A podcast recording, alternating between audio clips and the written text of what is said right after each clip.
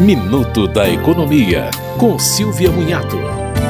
O Superior Tribunal de Justiça decidiu que o valor da restituição da quantia paga por produto com vício de qualidade é aquele do momento da compra, atualizado. No caso analisado, uma consumidora comprou um carro zero em maio de dois mil e quinze.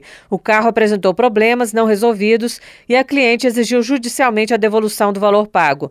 A fabricante do veículo pediu desconto pelo tempo de uso do carro, mas os ministros entenderam que o ônus do produto defeituoso não pode ficar com o consumidor, ou seja, Ou seja, a consumidora só ficou com o carro porque precisou tentar consertá-lo por várias vezes em concessionárias autorizadas. Você ouviu Minuto da Economia, com Silvia Munhato.